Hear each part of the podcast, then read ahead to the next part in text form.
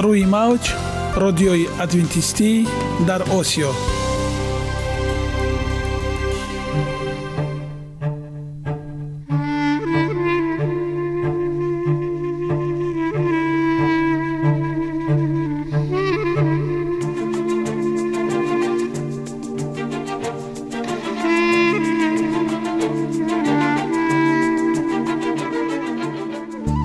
با عرض سلام به شما شنوندگان عزیز. برای سعادتمندی و خوشنودی شما آغازگر برنامه امروزمان می شویم.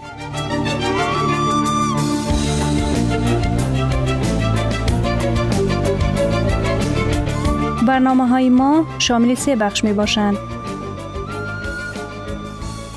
بخش اول سلامتی که در آن ما به شما طرز حیات سالم جلوگیری از امراض و غذاهای سالم را پیشنهاد می نماییم.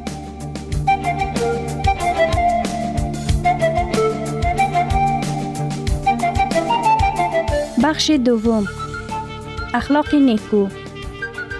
چنان که افلاتون گفته است تمام طلاهای روی زمین و زیر زمین به قدرت یک فضیلت اخلاقی ارزش ندارد.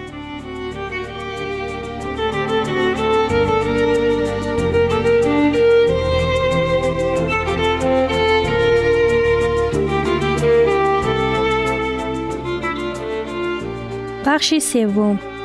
نوری معرفت. رازهای نهانی نبوت ها در کتاب مقدس.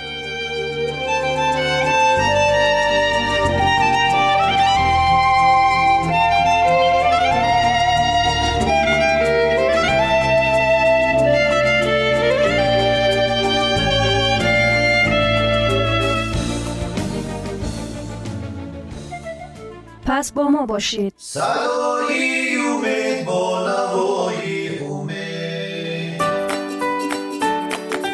جسم سالم. عقل سالم. سالم بودن خوشبخت بودن است. خوشبخت بودن است.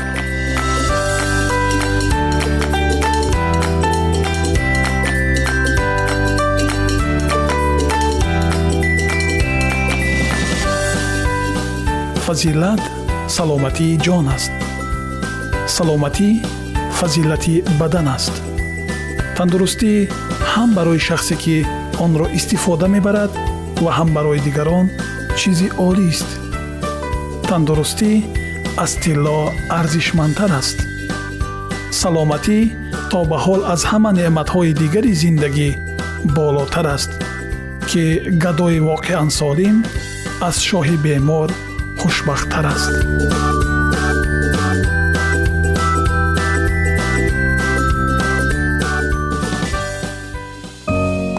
оиди мавзӯъҳои саломатии шумо метавонед дар сомонаи саломат клаб маълумоти бештарӣ пайдо намоед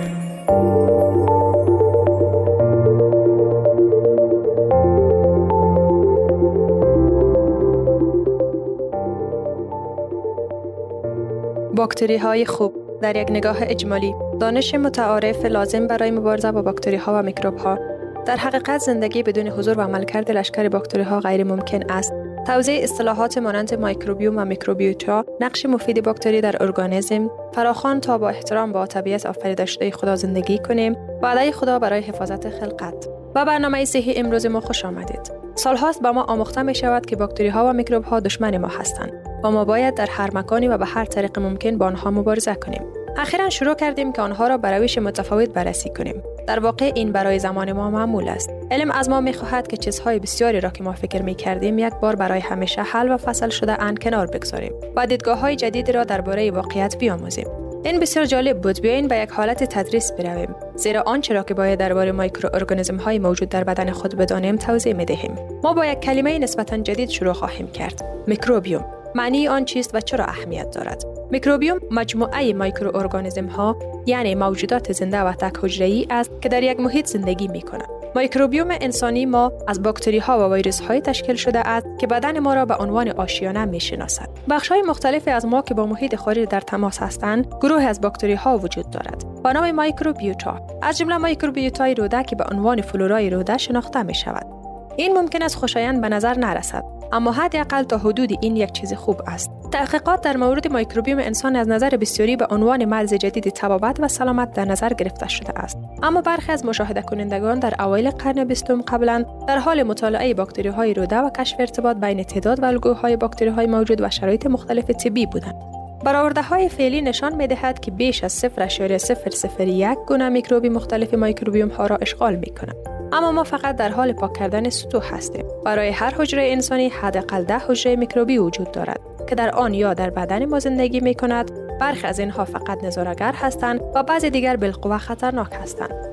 اما بیشتر آنها به ما در انجام عملکردهایی که زندگی را حفظ می کند کمک می کند که بدون آنها عملکرد زندگی غیر ممکن می باشد. قبل از تولد هیچ میکروبی نداریم. اما در عرض سه سال هر میلیمتر بدن ما توسط باکتری ها اشغال می شود در طی مراحل طبیعی ولادت نوزادان را محتویات باکتری کانال تولد پوشانده و آن را مصرف می کنند نوزادانی که با ولادت سزارین به دنیا آمده اند این انس مفید مادر را دریافت نمی کند بلکه با باکتری های شفاخانه پوشانده می شود که خاصیت آنها متفاوت است. در روده کودکانی که از شیر مادر تغذیه می شود نسبت به نوزادانی که از شیر چوشک تغذیه می شود نیز به شیوه مفیدتر باکتری ها تجمع می کنند گونه های باکتری در اوایل کودکی تغییر کرده و تغییر زیادی می کنند و به طور کلی در بین افراد متفاوت است. هرچند اختلافات هرچه پیرتر می شویم کمتر می شود امراض و استفاده از ادویه به ویژه انتیبیوتیک ها تعامل انسان با یکدیگر یعنی بوسیدن لمس کردن و بازی کردن با هم آنچه می‌خوریم و محیط ما روی میکروبیوم ها تاثیر می‌گذارد که به نوبه خود ممکن است برای یک عمر بر سلامتی ما تاثیر بگذارد. ما چندین دهه را صرف پاک کردن همه میکروب ها از بدن و خانه های خود کرده ایم در حالی که انتیبیوتیک های قدرتمند طبیعی و مصنوعی جانهای بی شمار را نجات داده اند. ما تازه شروع به فهم هزینه های از بین بردن همکاران بینظیر میکروبی خود می کنیم. میکروبیوم ها برای توسعه مناسب سیستم ایمنی بدن که دوستان میکروسکوپیکی را از دشمنان مشخص می کند ضروری است. احتمالا ما نیاز به مدتی داریم تا در مورد این اطلاعات جالب توجه تأمل کنیم. برای اطمینان از درک صحیح آنچه گفته شد اجازه دهید شرایط را مرور کنیم. میکروبیوم مجموعه از مایکروارگانیسم ها است که محیط خاص را اشغال می کند. میکروبیوم انسانی کل مایکروارگانیسم های ساکن ماست. یک میکروبیوم سالم و متنوع رشد باکتری های مضر را کنترل می کند و باعث شکوفا شدن آنهایی که باعث سلامتی می شود و همچنین حجرات ایمنی بدن ما را از حمله به خودمان حفظ می کند. روی پوست، روی غشاهای مخاطی و در سیستم هضمی ما اولین خط دفاعی را به عنوان سطح بین حجرات خودمان و محیط خارجی تشکیل می دهد. میکروبیوتای سالم رشد باکتریایی که باعث ایجاد مشکلات مانند حفره دندان می شود را کاهش داده یا از بین می برد. و فلورای روده ما به هضم غذا کمک می کند و در برخی موارد چاقی، سوی تغذی، پیش دیابت و دیابت نقش دارد. شواهد در مورد فلورای روده و ارتباط ما بین روده و مغز در حال افزایش است و اکنون تصور می شود که تغییرات میکروبی روده ممکن است در امراض مغز انسان از جمله اوتیسم، استراب، افسردگی و درد مزمن نقش داشته باشد. در حالی که از یک طرف تمیز بودن بسیار مهم است، از آلودگی با میکروب ها و ویروس هایی که می تواند به ما آسیب برساند جلوگیری می کند. از سوی دیگر باید از مواد یا پرسه هایی که ممکن است تمام میکروب یا باکتری ها به طور غیر مستقیم از بین ببرد خودداری کنیم. استفاده از صابون و ضد کننده یا استفاده نادرست از آنتیبیوتیک ها سلامتی انسان به کلونی های باکتری سالم بستگی دارد. این را تصور کنید. قبل از نتیجه گیری بیایید یک دقیقه درباره معنای چنین تعبیر فهم تعمل کنیم. و دنبال انقلاب علمی ما شرطی شدیم که فکر کنیم در یک جنگ زنده یا مرده با طبیعت هستیم و ما آموخته می شود که تحقق نهایی تکنولوژی بشری تسلیم کامل طبیعت خواهد بود و ما بسیار مشغول تسلیم طبیعت بوده ایم. تا آنجا که در بسیاری از مناطق جنگل ها پاک تعداد زیادی از گونه های گیاهی و حیوانی را از بین برده ایم. آب پاک و هوا را آلوده کرده ایم. در حالی که منتظر دیدن نتایج آن هستیم می ترسیم دانشمندان و اندیشمندان مشاهد از ما می خواهند تا با طبیعت صلح برقرار کنیم. ناکامی مصرفگرایی را درک کنیم و در روابط خود با سیاره شگفتانگیزی که به ما داده اند با احترام و فروتن باشیم. متاسفانه ما آنقدر عاشق سبک زندگی متلاشی کننده خود هستیم که حاضر نیستیم آهسته تر قدم برداریم و دوباره به زندگی ساده و میانه رو خود برگردیم. ما فکر می کنیم به نوعی طبیعت تعادل از دست رفته خود را بازیابی می کند و ما بدون مجازات خواهیم بود آنچه فراموش می کنیم این است که یک خالق در پشت طبیعت وجود دارد و او بدرفتاری هایی را که علیه خلقت او انجام می دهیم جدی می گیرد. کتاب مقدس مکاشفه این زمان را اعلام می کند که خداوند باید کسانی را که زمین را ویران می کند نابود کند. ما وظیفه داریم به زندگی احترام و آفرینش و خالق آن بازگردیم و آماده شویم تا بخشی از آفرینش جدید او به زودی پرده برداری گردد. و من یک بهشت جدید و یک زمین جدید را دیدم. و من از بهشت صدای بلند شنیدم که می گفت ببین جایگاه خدا نزد مردان است و او به آنها ساکن خواهد شد و آنها قوم او خواهند بود و خود خدا نیز به آنها خواهند بود و خدای آنها خواهند بود. و خداوند هر اشک را از چشمانشان پاک خواهد کرد. دیگر هیچ مرگ غم و اندوه و گریه ای نخواهد بود. دیگر هیچ درد دیگری نخواهد بود زیرا رنجهای قبلی از بین رفتهاند و او که روی تخت نشسته بود گفت ببین من همه چیز را جدید می سازم. دوستان عزیز شما می توانید سوالاتتان را با رقم 137 60 60 70 پلوس 137 60 60 70 در واتساپ ما نویسید با تندرستی سالم بمانید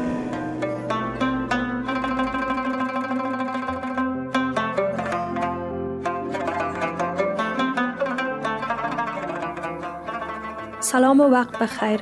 خدمت تمام شنوندگان عزیز برنامه لحظه تفکر. خوبان من سلسله برنامه های لحظه تفکر گرفته شده از کتاب لطفا گزفن نباشید.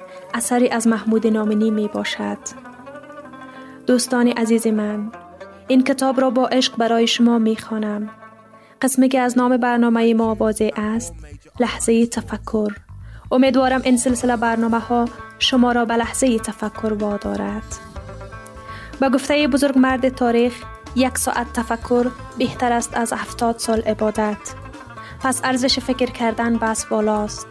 این فکر است که ما را به قله های موفقیت می برد و رشد می دهد و ذهن ما را باز می کند و جهان پیرامون را برای ما واضح می سازد. تقاضای من از شما این است که هر برنامه را به دقت گوش دهید و به آن فکر کنید و اگر قسمتی و یا متنی بر دلتان نشست آن را یادداشت کنید و بارها و بارها تکرار کرده و به آن فکر کنید و امید آن که دست در دست هم دهیم و انسانهای بسازیم تا در فرداهای آتی لبخند را بر لبان خلق و خدا بنشانند و دست افتاده ای را بگیرند که همین دلخوشی ما را بس اما به فرموده دانای دلبند دکتر علی شریعتی این تمام چیزی است که می توانستیم نه تمام چیزی است که می خواستیم برایتان دل عاشق ذهن جستجوگر روح اسیانگر نگاه پرهزگر و زبان پرسشگر می طلبم. اینک به برنامه امروزی لحظه تفکر گوش فرا دهید.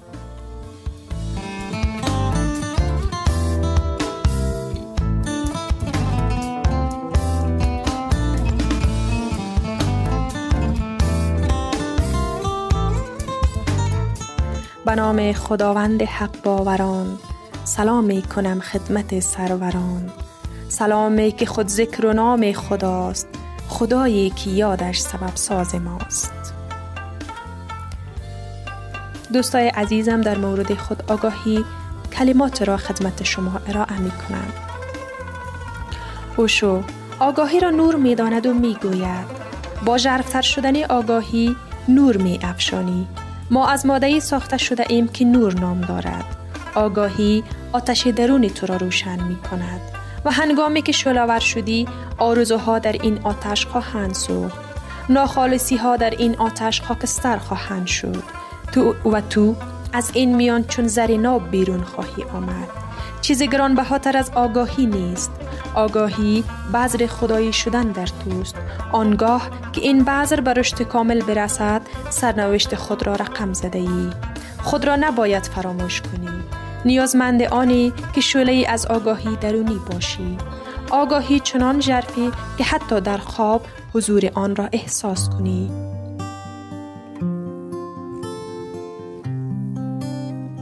اوشو آگاهی را نوع ایمان دانسته و آن را همسایه شادمانی می پندارد و ادامه می دهد. آین بر اعتقاد و ایمان استوار نیست. آین بر حیرت و آگاهی استوار است.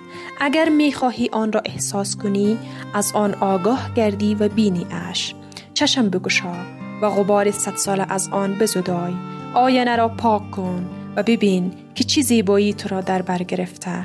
چه شکوهی به انتهایی که به وقفه بر در می کوبد چرا با چشمان بسته نشسته ای از چروی چنون عبوس نشسته ای چرا نمی توانی دست بیفشانی و چرا نمی توانی بخندی؟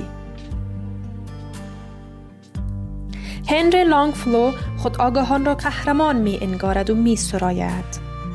در آوردگاه پهناور دنیا در اردوی زندگی چون گوسفندان مباش که به اراده رانده می شوند.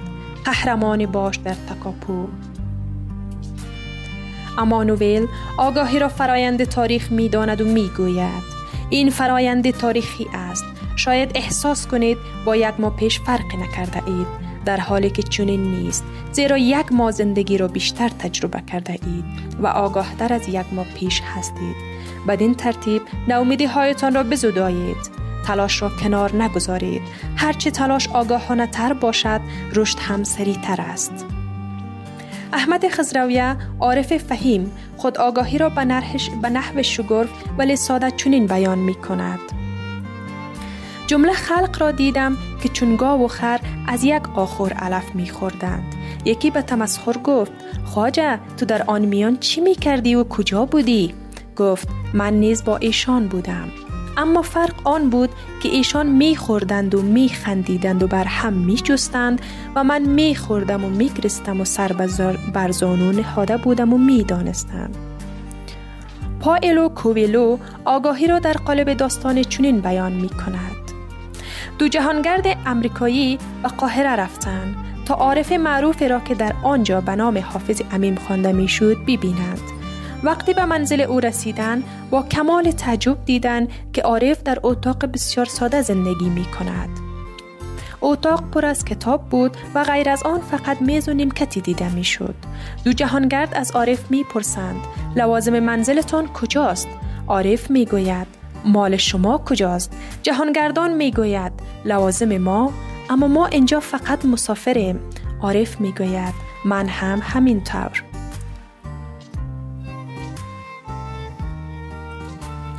جونیوان خداگاهی را در آگاهی تازه از بودن می پندارد و می گوید. آن زمان که آفتاب روز آرامش شب را در هم می شکند در مه صبح صبحگاهی بال بگشا و روز نو را به هم آوردی فراخان آگاهی تازه از بودن دست جهان را در دستهایت بفشور و گل لبخند بر لبان بنشان چی با شکو از زنده بودن اما پاول ویلیامز خود آگاهی را در دور ریختن گذشته و آینده می داند و می سراید. از دنیای کهنت بیرون بیا. دنیای نو مثل پوست تازه بر تو خواهد روید. گذشته و آینده اجتناب ناپذیرند اما دیگر وجود ندارند. تنها این پوسته قدیمی را دور بینداز. ایرج مرزا آگاهی را در درک زمان می داند و می سراید. گر گوهری از کفت بیرون تا در سایه وقت می توانی گر وقت رود ز دست انسان با هیچ گوهر خرید نتوان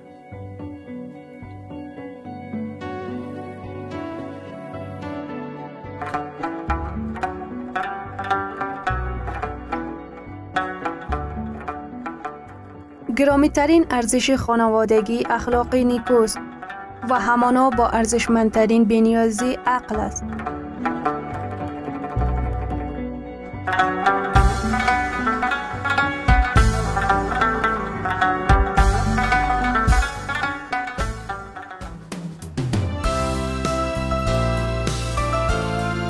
اینجا افغانستان در موج رادیوی ادونتیستی آسیا جدال بزرگ. ایلن جی وایت 1911 اطلاعات درباره مرور کلی. این کتاب الکترونیکی توسط ایلن جی وایت استیت ارائه شده است. در مجموعه بزرگتر کتاب های آنلاین رایگان در وبسایت ایلن جی وایت استیت گنجانیده شده است. خمیر مایه کثیف بت پرستی که به این ترتیب وارد کلیسا شد و کار بد خود ادامه داد. آموزه های نادرست مناسک خرافی و مراسم بت پرستی در ایمان و عبادت او گنجانده شد. هنگامی که پیروان مسیح با بت پرستان متحد شدند، دین مسیحی فاسد شد و کلیسا خلوص و قدرت خود را از دست داد. با این حال ادعی بودند که با این توهمات گمراه نشدند. آنها همچنان وفاداری خود را به نویسنده حقیقت حفظ کردند و تنها خدا را پرستش می کردند. تا به حال دو طبقه در میان کسانی که ادعا می کنند پیروان مسیح هستند وجود داشته است. در حالی که یک طبقه زندگی ناجی را مطالعه می کند و با جدیت به دنبال اصلاح عیوب آنها و انطباق با الگو است. طبقه دیگر از حقایق ساده و عملی که خطاهای آنها را آشکار می کند اجتناب می کنند. حتی در بهترین موقعیت او کلیسا کاملا از افراد واقعی، خالص و صمیمی تشکیل نشده بود. نجات دهنده ما تعلیم داد که کسانی که عمدن در گناه افراد می کنند نباید در کلیسا پذیرفته شوند. با این حال او مردانی را که از نظر شخصیتی معیوب بودند پیوند داد و از مزایای تعلیم و الگوهای خود به آنها عطا کرد تا فرصتی برای مشاهده خطاهای خود و اصلاح آنها داشته باشند. در میان دوازده حواری یک خائن وجود داشت. یهودا پذیرفته شد. نه به دلیل نقصهای شخصیتی اش بلکه با وجود آنها او با شاگردان ارتباط داشت تا از طریق تعلیم و الگوی مسیح بیاموزد که چه چی چیزی شخصیت مسیحی را تشکیل می دهد و بدین ترتیب به خطاهای خود پی ببرد و توبه کند و به یاری فیض الهی روح خود را در اطاعت از حق تطهیر نماید. اما یهودا در نور که اجازه داده شده بود بر او بدرخشد راه نمی. او با افراد در گناه وسوسه های شیطان را دعوت کرد. ویژگی های شیطانی شخصیت او غالب شد. او ذهن خود را به کنترل قدرت های تاریکی تسلیم کرد. هنگامی که عیوبش مورد سرزنش قرار گرفت، عصبانی شده و به این ترتیب او را به ارتکاب جنایت ترسناک خیانت به استادش سوق داد. بنابراین همه کسانی که شرارت را با پیشه خداپرستی دوست دارند از کسانی که آرامش آنها را با محکوم کردن مسیر گناهانشان بر هم می‌زنند متنفرند هنگامی که فرصت مساعد فراهم شود آنها نیز مانند یهودا و کسانی که به نفع خود در پی سرزنش آنها بوده اند خیانت خواهند کرد رسولان در کلیسا با کسانی روبرو شدند که به خداپرستی اقرار می کردند در حالی که به طور پنهانی گناه را گرامی می داشتند. هنانیا و سفیرا نقش فریبکاران را افا کردند و وانمود کردند که یک قربانی کامل برای خدا انجام می دهند در حالی که با تم سهم را برای خود دریغ می کردند. روح حقیقت شخصیت واقعی این مدعیان را برای رسولان آشکار کرد و قضاوت های خدا کلیسا را از این لکه های ناپاک بر پاکی آن خلاص کرد. این شواهد نشانه ای از روح فهیم مسیح در کلیسا برای منافقان و بدکاران ترسناک بود. آنها نمی توانستند مدت زیادی را در ارتباط با کسانی بمانند که از نظر عادت و منش نمایندگان ثابت مسیح بودند و هنگامی که آزمایشات و آزار و اذیت بر پیروان او وارد شد تنها کسانی که مایل بودند به خاطر حقیقت همه چیز را رها کنند می‌خواستند شاگرد او شوند بنابراین تا زمانی که آزار و شکنجه ادامه داشت کلیسا نسبتا خالص باقی می ماند. اما با پایان یافتن نوکیشان اضافه شدند که کمتر اخلاص و فداکاری داشتند و راه را برای دستیابی شیطان به او باز شد. اما هیچ اتحاد بین شهزاده نور و شهزاده تاریکی وجود ندارد و هیچ اتحادی بین پیروان آنها وجود ندارد. هنگامی که مسیحیان موافقت کردند با کسانی که جز نیمی از بود پرستی گرویده بودند متحد شوند وارد راه شدن که از حقیقت بیشتر و دورتر می شد. شیطان از اینکه موفق شده بود تعداد زیادی از پیروان مسیح را فریب دهد خوشحال بود. سپس او قدرت خود را به ارمغان آورد تا به طور کامل بر اینها تاثیر بگذارد و آنها را برانگیخت تا کسانی را که به خدا وفادار مانده بودند مجازات نمایند. خب چگونه می توان با ایمان واقعی مسیحی مخالفت کرد؟ مانند کسانی که زمان مدافع آن بودند. و این مسیحیان مرتد با متحد شدن با یاران نیمه مشرک خود جنگ خود را علیه اساسی ترین ویژگی های آموزه های مسیح هدایت کردند. برای کسانی که وفادار بودند مستلزم مبارزه ناامید کننده بود. تا در برابر فریبکاری و زشتکاری هایی که در لباس های مقدس پنهان شده و به کلیسا معرفی شده بود بیستند.